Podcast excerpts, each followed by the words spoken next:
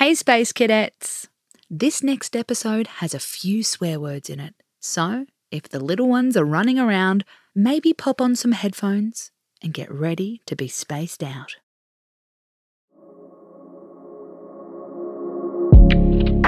Welcome back to another episode of The Space, a mindfulness podcast that's not like the others. I'm your host, Casey Donovan. Alongside Amy Molloy, every Wednesday our theme is a whole lot of yes. Mindfulness tips for energy and momentum. Let's talk about jealousy. Again. For a lot of us, that green monster is a hard one to shift. Jealousy is a real energy suck. It feels horrible. It can break down our morale and our relationships. Very few of us are immune to it.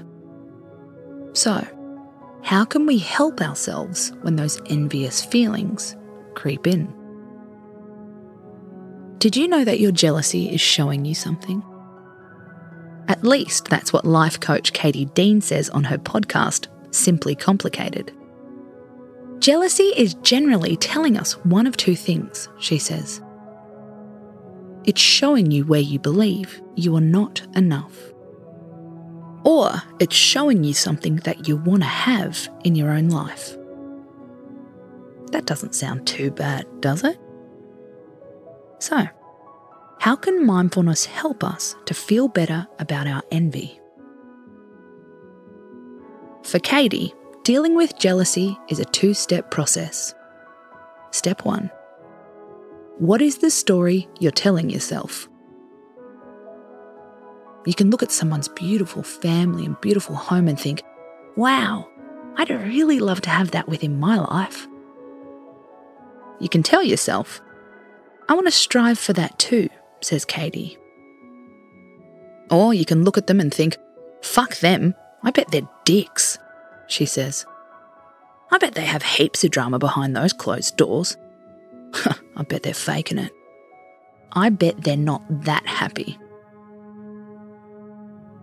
Which story is going to feel better in your mind and your body, says Katie.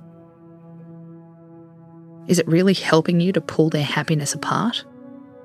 And is there a more positive way you could respond to it? That's where step two comes in. Step two celebrate other people, says Katie. Be a woman who celebrates other women if someone's wearing a dress you love, then tell them. If your friend is killing it in their business, applaud them.